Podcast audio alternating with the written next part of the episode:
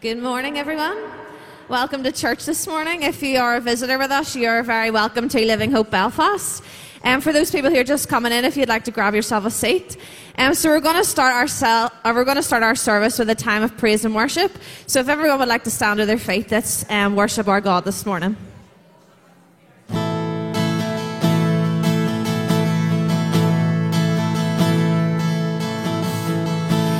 My Jesus in my Savior.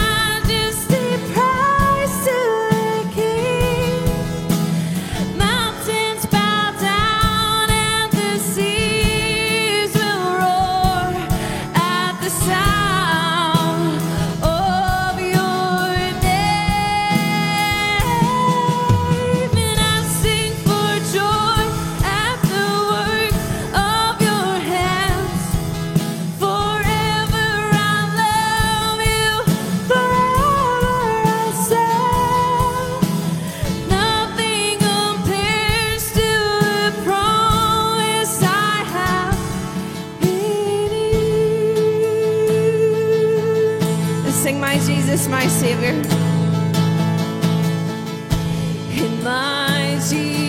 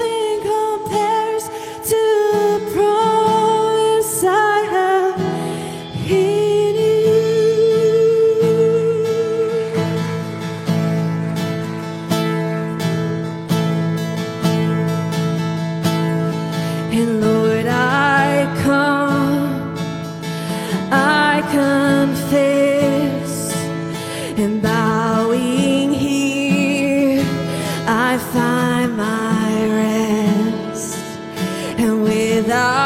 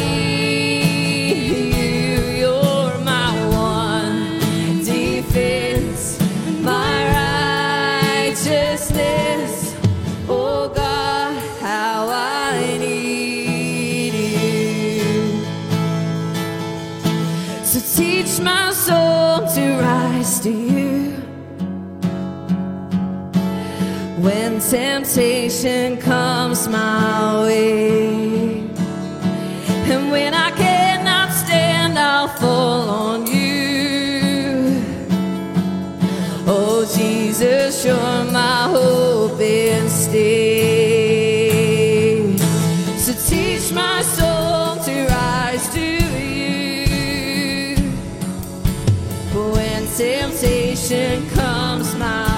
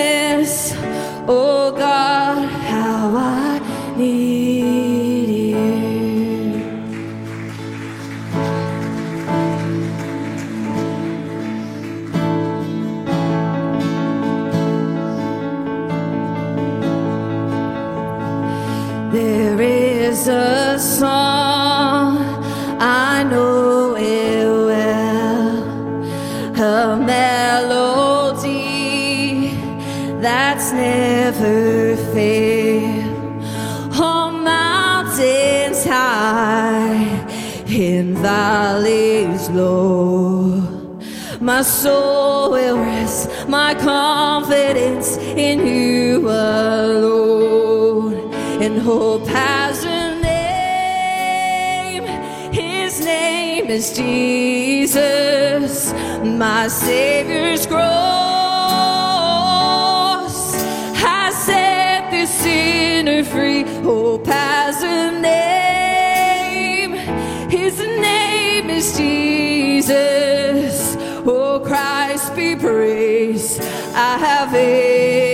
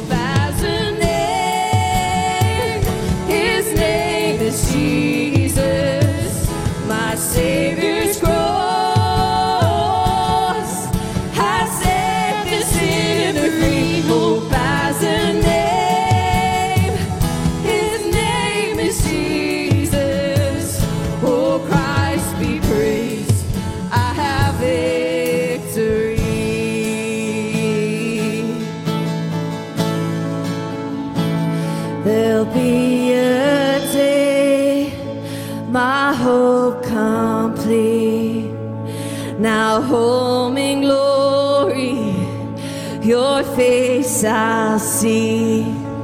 My pain no more, my fear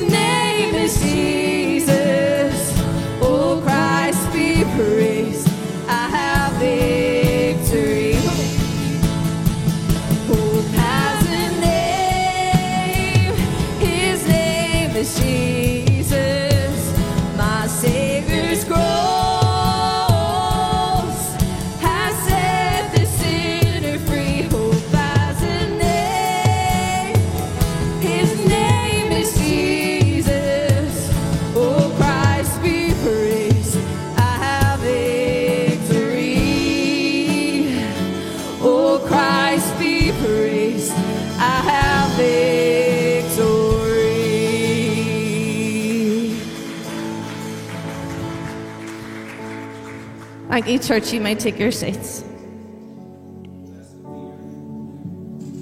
Thank you, Lord. Oh, hallelujah. Let's just stay in this upper, this mindful worship, this attitude of worship. Oh, blessed be your name, Lord. Hope has a name. His name is Jesus. Oh, my Savior's cross has set this and you, sinner free. Oh, what words we've been singing, church as we come around the table.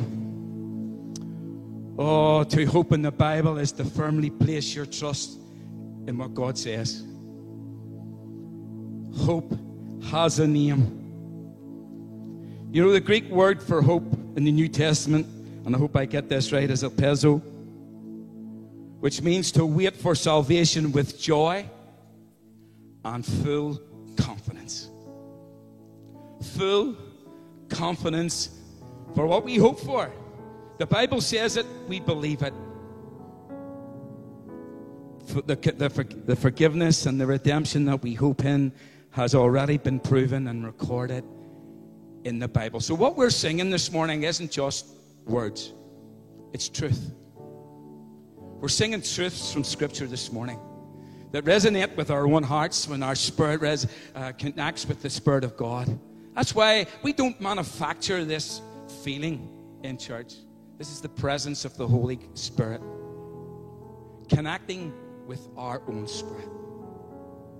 So much so that our praise and our worship just wails, it ju- it just wants to get out because we have a hope. We have full confidence in God. My hope. The last time I was on the table, I read Psalm 18, and David talked about my God. And this morning, if we read the Psalms, he talks about my hope. And it's the same hope that we have this morning. You know, the New Testament outlines God's promises that, that we what we place our hope in. Let me read just a few scriptures this morning from 1 Thessalonians 5 and 8. Putting on faith and love as a breastplate and the hope of salvation. Paul says in Acts 23, verse 6, I stand on trial because of the hope of the resurrection. And Paul again says in 8:23, not only so, be we ourselves who have the first fruits of the Spirit, that's God, God's Spirit within us. We groan inwardly as we hope, as we wait eagerly for the adoption to sonship, the redemption of our bodies. Church, we have a hope. My hope, your hope, our hope in salvation, our hope in the resurrection, and the hope in redemption. Hope scattered right through the scriptures. So we just haven't met up here to have a holy club. We have met to meet with Almighty God who has give us a hope this morning as we come around the table of our God. And you know, hope is found in our faith in Christ. And may our faith be increased this morning as we come around the table, as we come around and in His presence. That God would just increase our faith to see to see our hope in salvation, our hope in res- the resurrection, and our hope in redemption. Now, faith is the confidence in what we hope for, an assurance about what we do not see. Because one day, there'll be a day. We just sung it, haven't we? There'll be a day. Hallelujah. My hope complete. What a day. What a day. Hope has a name. There'll be a day, my hope complete. Now, home and glory, your face I see. And, church, as we come around the table, what a lovely sense of His presence this morning. As we come to break bread and to take of the cup. Do you know, if you love and serve the Lord this morning, please feel free to take of the emblems. And if not, just let it sit. But we come and we just we're mindful of what Scripture teaches us, and this is what we do because Scripture tells us to do this in remembrance of Him. And we do this every Sunday because He's the center, He's the focus. That, if well, Jesus wasn't a part of this, we'd be just meeting for nothing. But we make Him, we raise Him above every, everything else. It's Him we sing to, it's Him we glorify, it's Him we remember. It's His word that we listen to when Pastor brings it. It's all about Him this morning. So if you love and serve the Lord, know Jesus as your Lord and Savior, please feel free to take of the emblems. I just want to read a few scriptures as we do that. We're going to read and we're going to pray and we're going to take the bread together. And again, we're going to read and pray and we're going to take the juice together. But let's do it together in remembrance of Him. Hope has, his name, has a name. His name is Jesus. Blessed be your name, for I've received of the Lord that which also I delivered unto you, that the, the Lord Jesus, the same night in which he was betrayed, took bread.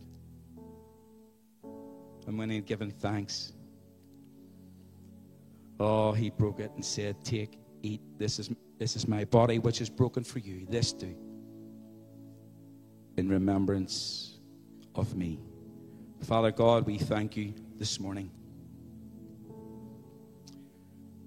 As we come around your table to take of the bread, Lord, we look to you. Lord, we can say, like the psalmist, My God. And this morning, Lord, as we read the scriptures, we can say, My hope. And our hope is in Christ. And Father God, we thank you that you loved the world so much that you sent your Son. That whosoever believeth in him should not perish, but have everlasting life. So we look to the Christ of the cross this morning as we break bread together. And we remember the sacrifice that you made for each and every one of us. What a privilege to come into your presence this morning, to sing your praises, to worship you. Lord, by the help of your Spirit, to for, Lord, just to for this moment in time in your presence, to just to leave the outside world where it is, to leave our week where it was, to leave our morning where it was. But Lord, to come into your presence right now and to connect with you your spirit with our spirit. That, Lord, there would be a sense of your presence, there would be a sense of your peace. Lord, it would just be all about you. And Lord, as we sit at your feet this morning, as we come around your table, Lord, Lord, we thank you for your blessings which are new every morning, and great is thy faithfulness. Lord, we haven't earned this salvation, we don't even deserve it.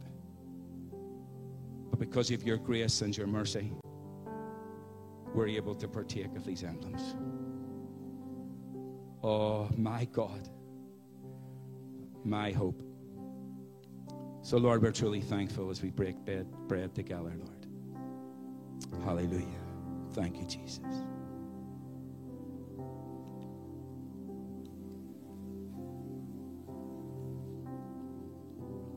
Blessed be your name, Lord. Oh, blessed be your name. And after the same manner also, he took the cup. We have stopped saying this cup is the New Testament in my blood. Do ye as often as you drink it in remembrance of me. For as often as you eat this bread and drink this cup, you do show the Lord's death until he comes. Oh, there'll be a day, my hope complete. Now, home in glory, your face I'll see. Father God, we thank you for the blood that was shed, the precious blood of Jesus, who was the Lamb of God, who came to take away the sin of the world. Oh Lord, as we drink of the juice together, help us to remember, to reflect, to say thank you, Lord, in the, in the quietness of our own hearts. To know that our sins are forgiven. To know to have this hope that we have, that one day we're going to spend all eternity with you, God. But Lord, while we're here on earth, help us to do this in remembrance of you. Father God, as we reflect on the cross, Lord, we thank you that it was the way to you, to have a relationship with you this morning. Oh, hallelujah.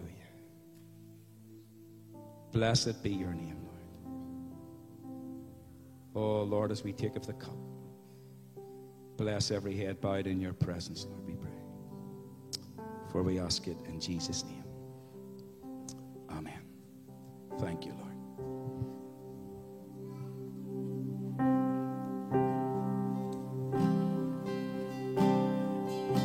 Church, if you'd like to stand and we'll worship together.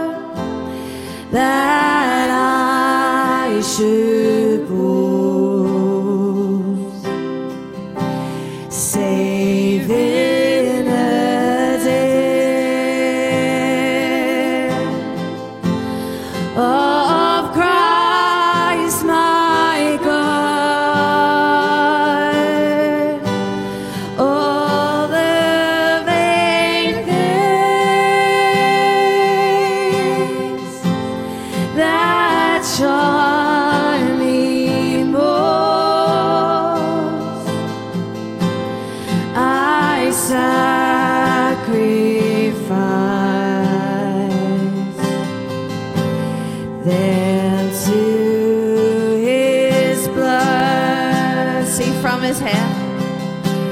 See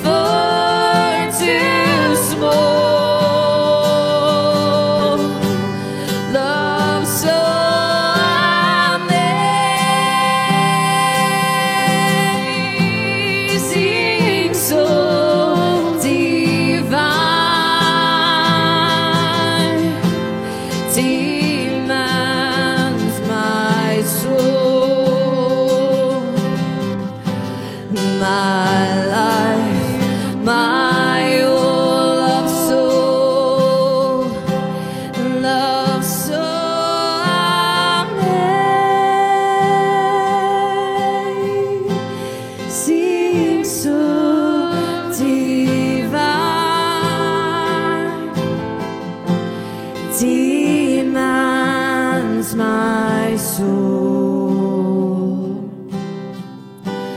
my life, my all. Father God, we just thank you. We thank you for this hope that we have in you, God. Thank you that when we survey the cross, Lord, we see hope. We see love. Lord, we see your grace and your mercy that poured out for each and every one of us, God. And Lord, we're just thankful, Lord, there's so many situations that each of us have gone through, and we say, how could how did people go through that without the hope of Jesus Christ?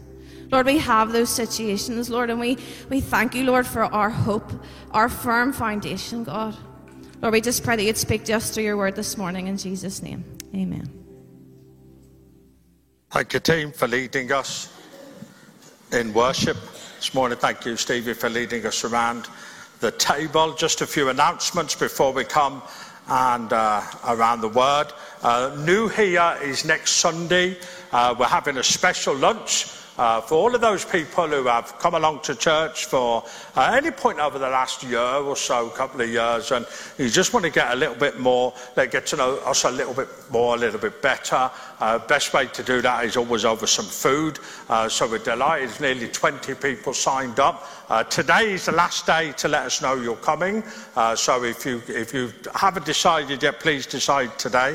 Uh, we're looking for some volunteers to help with uh, the cooking and the washing up and all the other things uh, that goes on. So uh, you have to be available after next Sunday's service uh, till about two o'clock. Uh, so if you're free to help us, uh, please would you let me know at the door. Just maybe your gifting is washing up and drying up because that's very important, and then then we can put, put that to good use next Sunday if you're going to do that. Tonight, uh, don't please don't forget that it's a testimony tonight. Uh, Tim Shields, who's the pastor of the Omagh Community Church, has an amazing testimony. Uh, he's coming down tonight to share uh, his story. So please invite somebody along. We're putting these on because we're using them uh, to, to preach the gospel. Tim's going to share the gospel at the end of his testimony, and we would love to see people saved. Uh, that's what we're about in church. So please come along tonight, 6.30. Doors will open at 6. six o'clock. The Maids of Honour are putting on a special event for the Queen's Platinum Jubilee. Uh, the tickets are £5 each. They're available from Rebecca at the door, at the welcome desk after the service uh, this morning. Please don't uh, wait to get your tickets. Half the tickets have gone already, uh, so please make sure you get hold of your tickets uh, for that event. On Tuesday night, we have a special uh, missions prayer night. So rather than me trying to explain what's going to happen, I'm going to invite Michael to come up and he's just going to share what's going to be happening on Tuesday night. Thank you, Michael. Tuesday night's going to be missions prayer with a difference. Normally we meet and we pray for various areas, countries in the world. On Tuesday night, we have a chap coming to us who's originally from India. Uh, his name is difficult to pronounce. Nelson David Raja. So it's very straightforward actually. Uh, Nelson, I have met through college, and in conversations with him, he's on fire for, for God and he's on fire for his home in India. In the summer, in Christmas holidays, he goes back and he works back in India through a charity that's been established. He's coming along on Tuesday night and he's going to give us an overview of the work that the Lord is doing in India, in an orphanage in a part of India where he works. The other special thing about it is um, Nelson is going to prepare an Indian dish for us. So if you like Indian, come along and you'll hear about the work that the Lord's doing in India. Um, it's free, and I want to thank Matt and the oversight for they're going to provide. Well, they're not. They're not going to provide. They're going to provide the cash to cover the costs. Nelson's going to buy all the spices, all the goods. He's coming at five o'clock. It's going to be prepared by him. Normally, what he does, he prepares and gives his talk at the same time. But because of the number we would normally get, I thought that was a bit more difficult. So he's going to prepare it all and then serve us. And once we finish eating, he's going to tell us the work that the Lord's given his heart. So if you do intend to come, obviously we need numbers. There are there's a sign-up sheet at the door on the notice board. Please stick your name down on the sign-up sheet because I'll be phoning him this afternoon to get him a, a rough idea of the numbers, and then we'll meet here Tuesday night, God willing, and hear all about the work. Thank you, mate. Thank you, Michael. Um, on Tuesday night, we'll be lifting a, an offering at the end of the missions night uh, for the work that, that, it does in India. And so please come prepared uh, for that. And also, don't worry about it if you don't like uh, Indian food. Don't let that put you off coming. Uh, there's enough of us that do like Indian food. So we shall eat your portion. So we'll make sure that we uh, don't come along on Tuesday evening. Let's just take a moment to pray. Father, we thank you as we gathered uh, in your house with your people, Father. We come around your word. Your word feeds us, it guides us, it encourages us, and it challenges us, Father. It's a living word, and we thank you for that. Every Sunday, we thank you that we have this opportunity and freedom to do this. Father, we pray and invite your Spirit to teach us, Father, more about the stuff that we need to be clothed with as your followers. So I pray you'll just bless our time together over these next uh, few minutes, Father, as we just dig into your word a little deeper. In Jesus' name, Amen. Amen. Uh, one more thing, the kids' church uh, have been away all weekend. They are still down in Seaview House in Kilkeel. Uh, they've had uh, an amazing time. The weather's been great, uh, though I don't think they've got too much sleep, but that's all right. They catch up on sleep. But I know they've had a brilliant time uh, away. We're into our sermon series, asking a question What are you wearing? And we began it last Sunday by asking uh, the, the question and the different things behind me on here we're going to be taking a look at over May and June the, we came to the conclusion last Sunday that our physical clothing is important, that none of us get dressed in the dark. Uh, at least we, we, hope you don't. Actually, it, it, matters what we wear, what we put on. Uh, you know, and we sort of take some, uh, some, some sort of concern and care over that. And we use that as a point to explain that our spiritual clothing matters as well and it's a subject, a theme that runs through Scripture as to what we're to be clothed with. And so it brings us this morning to something extremely important, uh, which is clothed with armour. Uh, because the Christian life is described as many things. Uh, one of the things that Paul describes it as in the letter to the Ephesians there is we are in a battle. Uh, it's a war we are involved in. And if you were going into a battle, the two most important things that you would need is armour to protect and defend yourself uh, and something that you would use to attack the enemy. Uh, going out to the enemy just to uh, shout at them without any weapons will not make a button of difference. Uh, so the, Paul teaches us in Ephesians in the words that we're going to look at. And the second that we're to wear armour. We're given armour to wear as believers, and actually we're instructed to put on, which means it's actually something that is not automatic as we look through this, that we're to put on the armour of God. Uh, and as we go into battle, we clothe ourselves uh, for the battle. And Paul writes these words at the end of Ephesians, Ephesians 6. These are the final 10 verses. And he says, finally, be strong in the Lord and in his mighty power. Put on the full armour of God so that you can take your stand against the devil's schemes. For our struggle is not against flesh and blood, but against the rulers, against authorities, against the powers of this dark world, and against the spiritual forces of evil in the heavenly realms.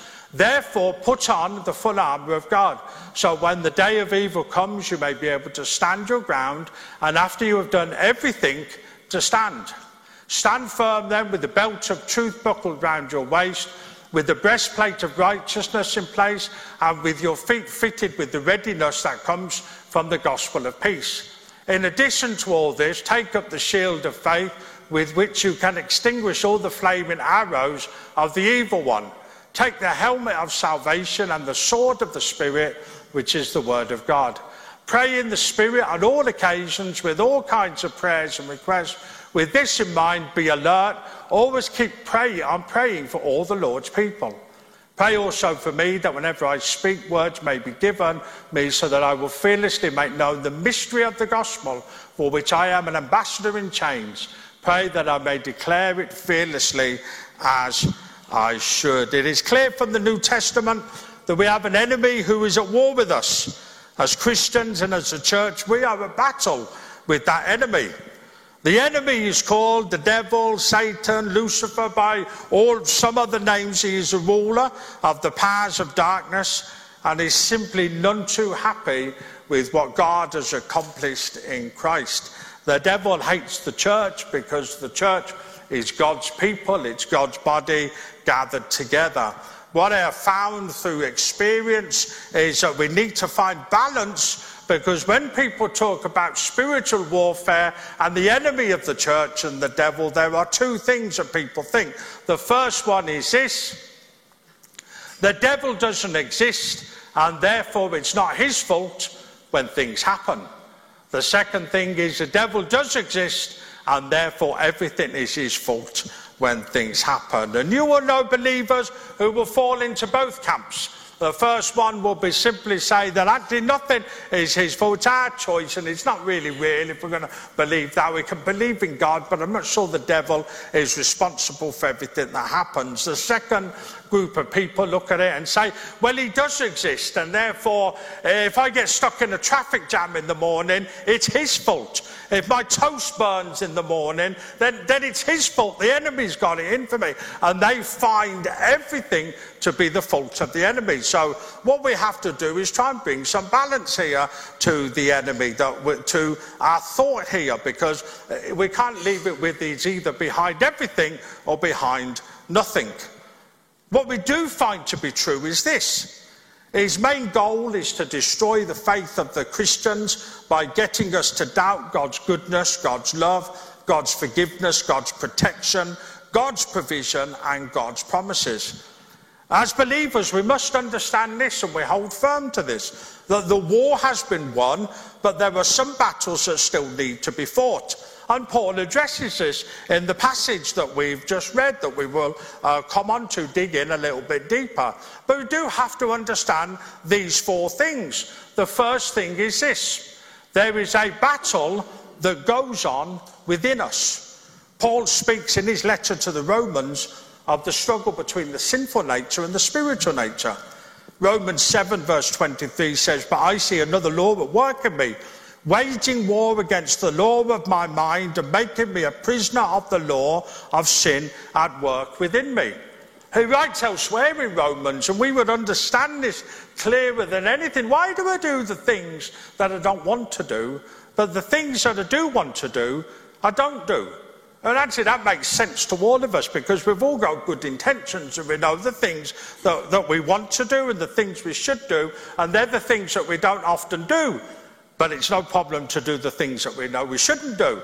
And we all fall into that boat. And if the Apostle Paul falls into that boat, then there's hope for us as well. But he's teaching us that there is a battle that goes on within us. We covered this last year when we did the battlefield of the mind, when we understood that there is a battle going on in the mind concerning what we think uh, uh, what, what, God's word says and how we, in a sense, have our lives transformed, our minds transformed by the word of God. So we know that there is a battle that goes on uh, within us. The second thing is we know there is a battle that goes on around us. Paul encourages Timothy in his letter to fight the battle well to serve as a soldier serves, not getting involved in civilian affairs, because there is a battle that goes on around us. We see evil at work. We see the things happening, realizing that there is a battle that goes on all around us. Uh, Paul writes here in Ephesians 6 because there is a battle that goes on above us. Paul speaks here of the spiritual forces of evil at work in the heavenly places. That actually we know that we're fighting a battle that is above us, that can't be seen. He says, often when church is going well, I give people this warning because it's true. Be careful what you say. Be careful what you say to other. Be careful what you criticize, because that disturbs the unity that is encouraging the church to grow. Because we have this idea sometimes, or, you know, it's the enemy that's outside that's seeking to destroy the church. It isn't. The enemy will use the people in church because church is going well and he thinks to himself, I've got to trip them up a little bit. I've got to cause them to stumble a little bit. I've got to cause uh, something to happen. So what happens is people start to make, oh, I don't like this going on. I don't like that going on. I don't like they're doing this. And I'm not sure what they believe about that. And all of these things start working. Uh, away and it disturbs the unity. And what we have to understand is that's not the battle that's going on around us here, that's the battle that's going on above us because the devil simply just wants a defeated church. That's all he wants. He does not want the church moving forward. He doesn't want the church growing. He doesn't want to see uh, the church being the place where people get saved. His aim is to destroy the church. And I've said before, let's not help him. Let's not help him to do that. So we're careful in the things that we say and we're careful in the things that we do. And so we then see as well that there is a battle going on always. There will never be a time that we are not involved in a battle. So the three things that we wage warfare against that we're in a battle with is simply the first one is this against the sinful desires in ourselves, which is the choices that you and me make the decisions that we make. We have all made a great decision this morning in that we have come to church regardless of how we feel, because our feelings have nothing to do with it. It is by what we know, and we know that if we come to church, we get encouraged, we get blessed, we have an opportunity to worship the Lord, we get fellowship from other believers. And so we've gone against the desire in ourselves to say, you know, I'm going to stay at home, maybe watch a telly the ironing pa's looking high, and there's loads of washing to do, and there's all this other stuff that needs to be done. For whatever reason, keeps you away from church is the wrong reason. That's just simply a desire within ourselves. There are other desires in ourselves that we wage war against, that we fight with. And so that's the first thing that we uh, wage war against. The second thing is just against the evil in the world. We're a battle against that because the world does not want to live the way God wants them to live. That's always been a problem in the world. That's how sin came into the world. The world has always existed, ignoring God and saying, Well, we don't live your ways, God. We live our own ways. And man makes the choice, and we don't have to go very far away to see the evil that is predominant in the world. In the lives that are caught up in addiction and hopelessness and people who want to end their own lives have nothing to live for. And we see the evil all around us. And we as a church wage warfare against that by not just our prayer, but our actions as well, because we want to make a difference for God and we want to extend His kingdom. And so we are in a battle, a fight. And then the final thing is we've touched on against Satan and his forces, which is incorporates that there, that actually that spiritual warfare, that actually that's where prayer comes in. Why prayer is so essential and so important that we gather as church. So what we've got to do if we're in a battle and we're given the clothing to wear, we, there are five things that will help us in, in our walk, in our battle, and we're going to quickly look at those five. The first one is this: is a strategy to win, a specific plan. Now, God has given us one. He's given us one. Even if we just read those 10 verses alone, God has given us the battle plan. He's given us the strategy uh, to win. Our strength comes from God. He encourages us to put on the full armour of God. We looked last week at some of the stuff we've to take off. This week encourages us to put some stuff on that will help us in the battle in our walk. This is true today as it was the first time I heard it that an unprepared believer is often a defeated believer. An unprepared believer is often a defeated believer. If there is no preparation, you almost automatically fall into a sense of defeat. If there is no consistency, no discipline in your spiritual life, and that's a theme that is coming through this clothing series, what are we wearing? It says that is above all else most important to build some consistency, some discipline into our life, because a lot of this stuff we're not just drifting into. Uh, it doesn't just happen. Uh, uh, actually, there's a conscious effort. and An unprepared believer is often a defeated believer. We have to discern between what is the spiritual and what is the physical. You see, when we wage war in the power of the Spirit, Paul gives us here actually these four things and says what we have to do in those three verses that help us. That, that, actually there's nothing automatic about this because we wage war in the power of the Spirit by standing against by wrestling, by withstanding, and at the end of that, therefore, we stand. And so we can see that there was nothing automatic about this. There's nothing we just drift into this and it'll just happen. Actually, there is a conscious effort of what we need to do. That almost that God has given us everything that we need to fight the battle, to walk the journey, to clothe ourselves with the stuff that we need to wear. So the reality that's presented in the book of Ephesians is this, because there is another theme that runs through Ephesians, we are in Christ. And this is mentioned 37 times in Ephesians. Paul keeps writing to the church to say to them, what matters here is you're in Christ. You're in Christ. What does it mean? Well, it means that you're not in the world or you're in something else.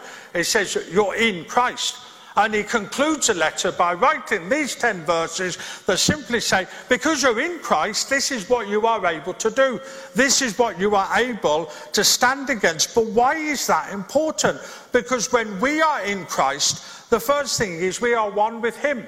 He has transformed our mind. He has changed our life. His life is our life. His power is our power. His truth is our truth. His way is our way. And his strength is our strength. As we have to understand this it's not the amount of strength you possess, it is the source of the strength you possess. Which simply means this it doesn't matter how much I work out, how much I build myself up, how big my muscles get, and I can offer to take anybody on in a fight. It says, if you've 20 people behind you, won't matter how strong I am, because I'm just going to get hammered and beaten up by 20 people. Why? Because it's not the sort of strength that I possess. So it's not the amount of strength that I possess as an individual. It's a source of strength that I have behind me. And the source of strength that we have behind us as believers, like last week, is that we're clothed with Christ, but He gives us His strength and His power to fight the battles that we face. We're not to fight them on our own. There's nowhere in Scripture that says to us we fight our own battles. If God is for us, who or what can be against us, Romans 8 tells us. So we see this and say that this is what matters, not the amount of strength you possess, it's a source of strength you possess. The second thing you see is this is knowledge of the opposition. Paul tells us there are rulers, authorities, powers of this dark world, spiritual forces of evil. Devil is called many names in Scripture. One of them is the accuser, uh, the opponent of God. You know, the fall of the human race uh, hinged on two sins it was deception and disobedience. Eve was deceived, Adam was disobedient. And the same problem we face today, the devil just simply deceives people by accusing them. How many of us know when we do things wrong and things happen in our life and the guilt comes? And what's the first thing the devil says to us? Says, You're supposed to be a Christian. Call, yourself a Christian, and, and, and you've done that. It says, How can you say Christ is Lord of your life if you've done that? We, we all would have been there where we would have had the accusation, almost the finger pointed at us by the enemy. Uh, and so we have to have the knowledge of the opposition, the enemy that we're facing, because all the devil wants to do is deceive people. I said a few weeks ago, when we looked at Psalm 62, when it spoke of God being all loving and all powerful, that actually that's the first two truths that the devil attacks. Sure, God's loving. Sure, God can love you. Look at all the stuff you've done in your life. Sure, God is all powerful. Well, if He's all powerful, why hasn't He done this for you? Uh, and it's the devil accusing us and tricking us and, and playing games in our mind, thinking, no, God maybe really doesn't love me. God maybe really doesn't have a plan for my life. God will answer everybody else's prayer, but He won't answer my prayer. And the truth of it is, this is, is what He aims to do to seek our downfall by his various schemes to stir up disunity, to, to make us doubt the promises of God. Did God really say that? He discourages us and he tempts us. It causes us to compromise. It causes us to have unforgiveness in our life and to lose focus. And we can see we have to have knowledge of what he is up to and what he is doing. Uh, and so at times, like I said about church, that actually sometimes when things happen, it says we as the oversight will often say, this is not something in the physical, in the human, this is in the spiritual. And because things are going well in church. And so the enemy seeks to attack and he seeks to destroy what's going on.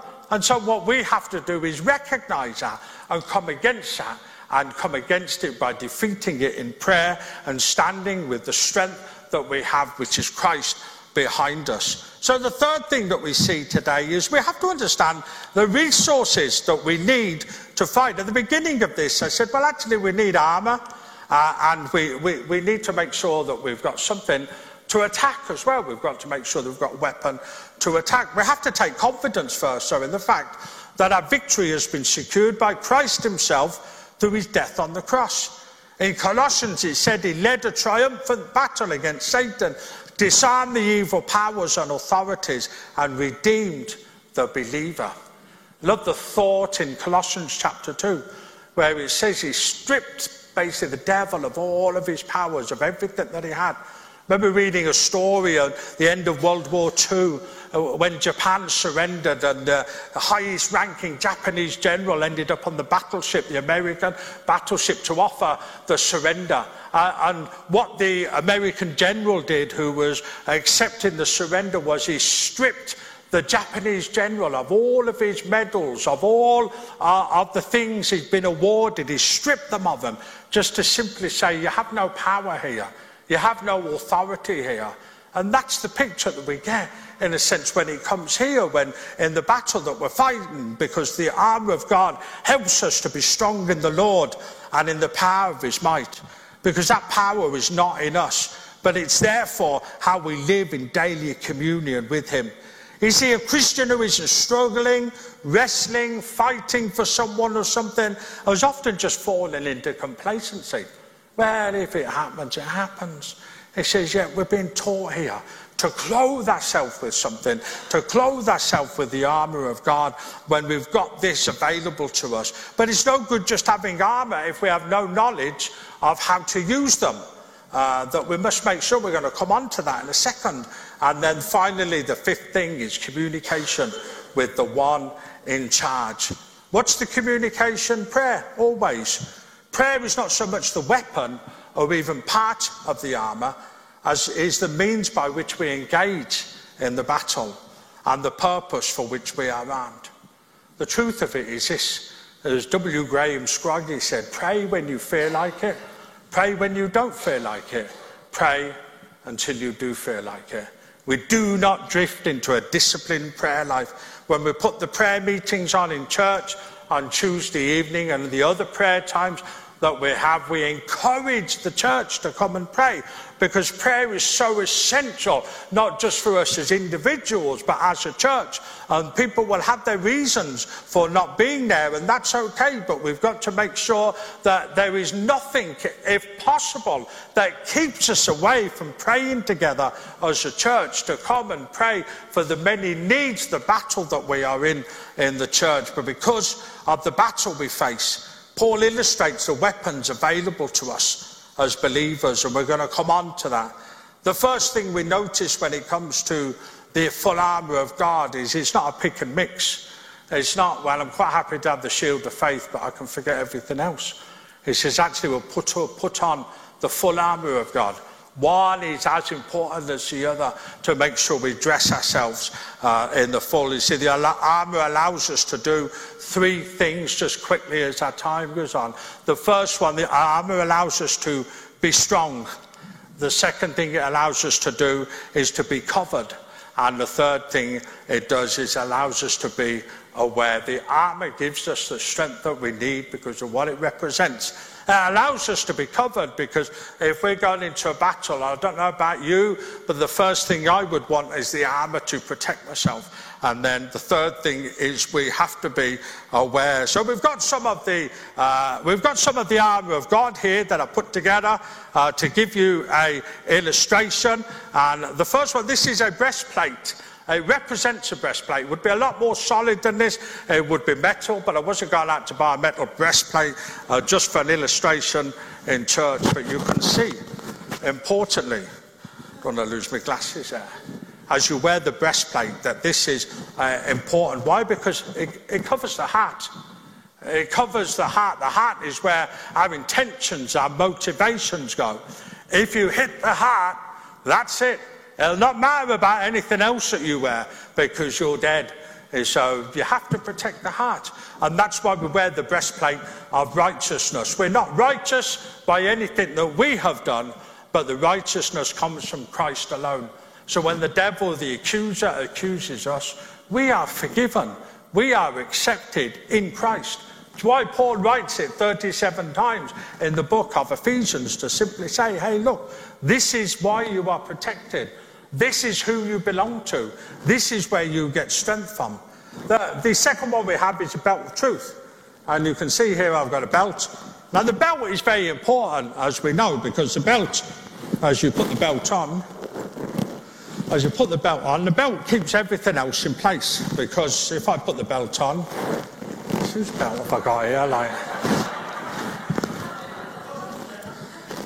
it's that Krypton factor, this is, eh? Do you put the belt on? Oh, I must have lost some weight. There we go. You put the belt on, you put the belt on because it keeps everything else in place. Because if you're fighting a battle, the last thing you want is everything swaying about. So the belt of truth keeps everything else in place. That's why it's so important. That's why it is essential. Some have been the first two up there. You see, we're constantly bombarded with lies. The enemy lies to us. The world lies to us. Unfortunately, people lie to us as well. And so we simply wear this belt of truth because it keeps everything else in place. Uh, Jesus didn't only say that he, he is the truth. Uh, he didn't just say that he carried the truth. He says, I am the way, the truth, and the life. And he uses that even further when he says before that, he says, Those who know the truth, the truth will set them free.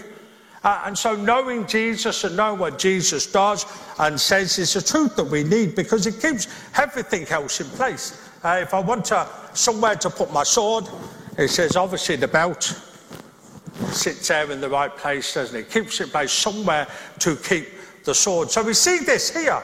You see, the enemy wants to convince us that simply uh, telling others, excuse me, telling others is a waste of time.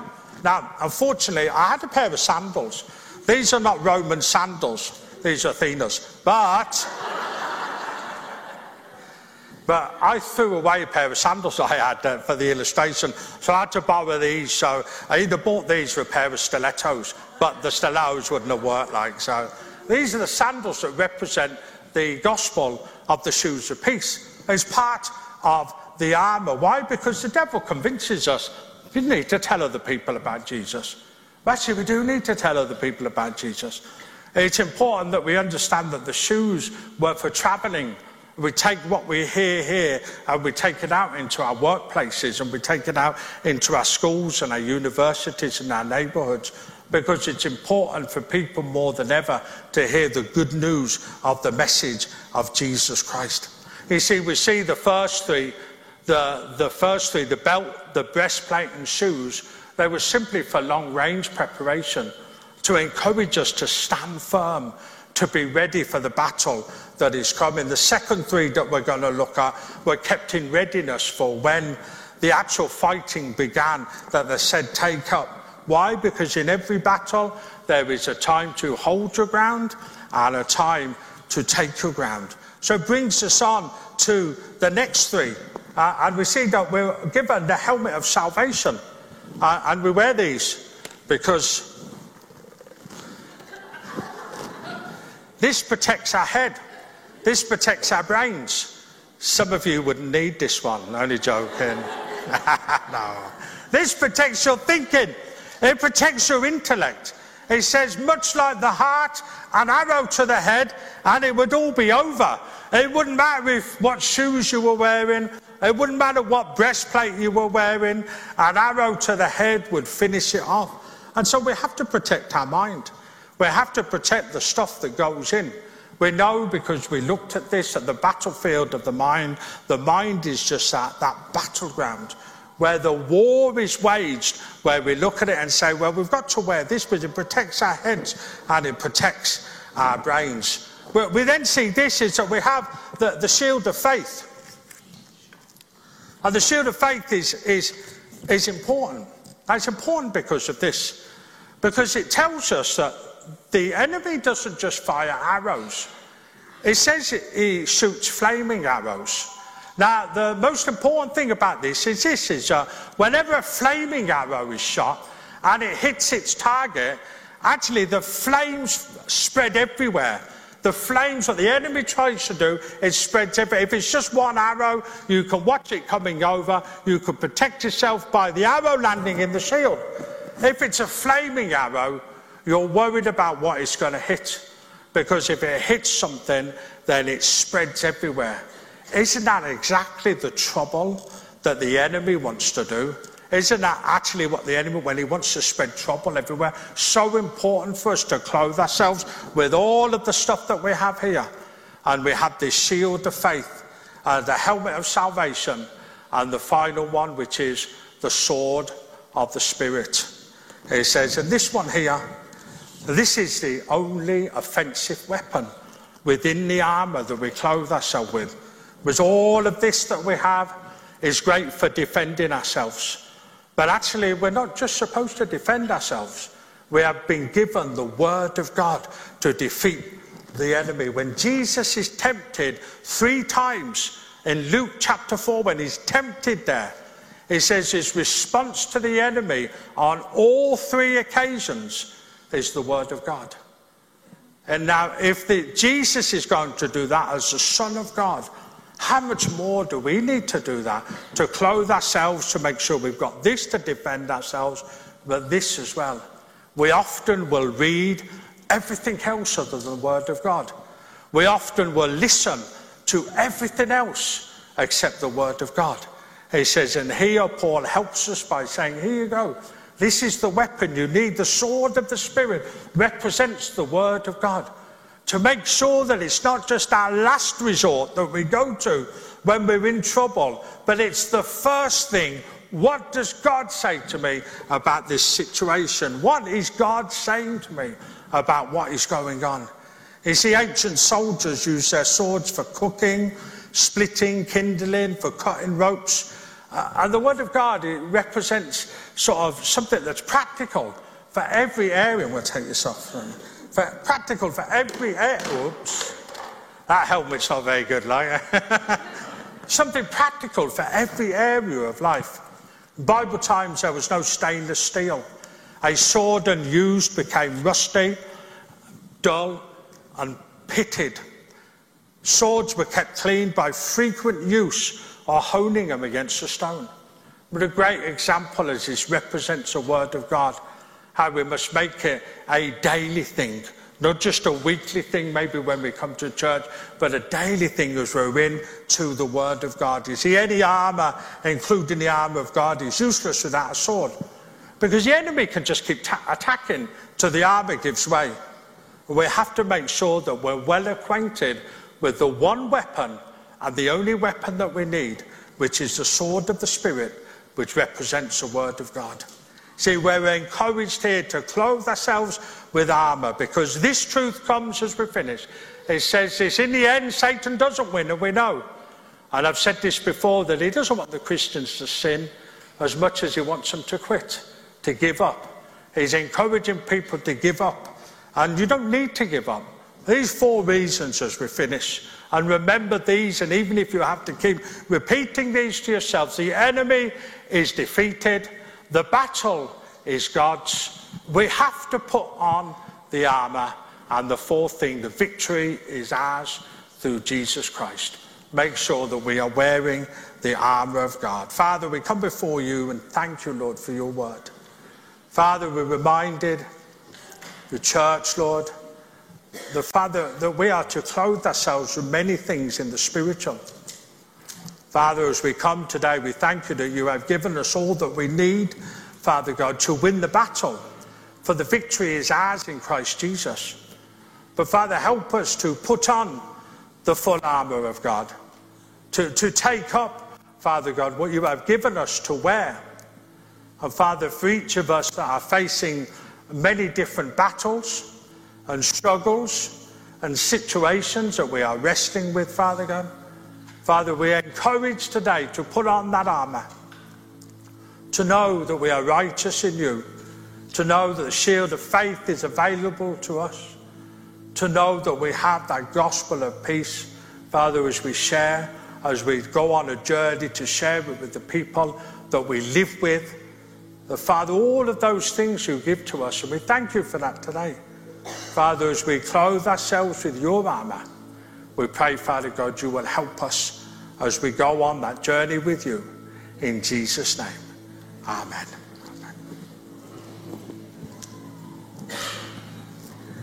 Church, if you'd all like to stand, and we'll close with our last song.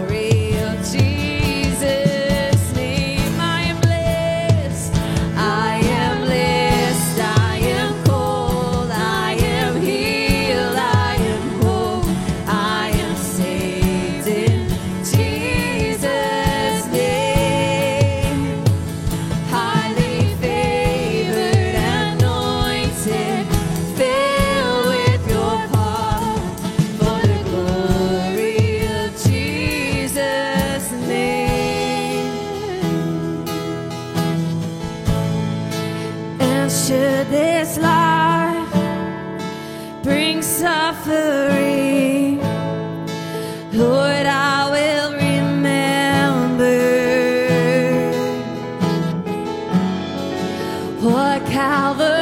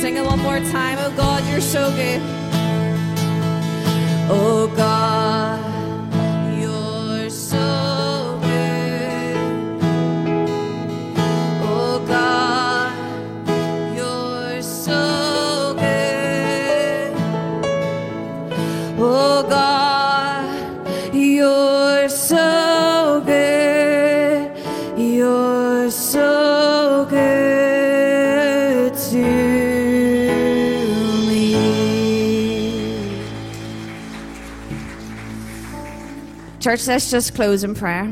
Father God, we just thank you for this time that we have spent together.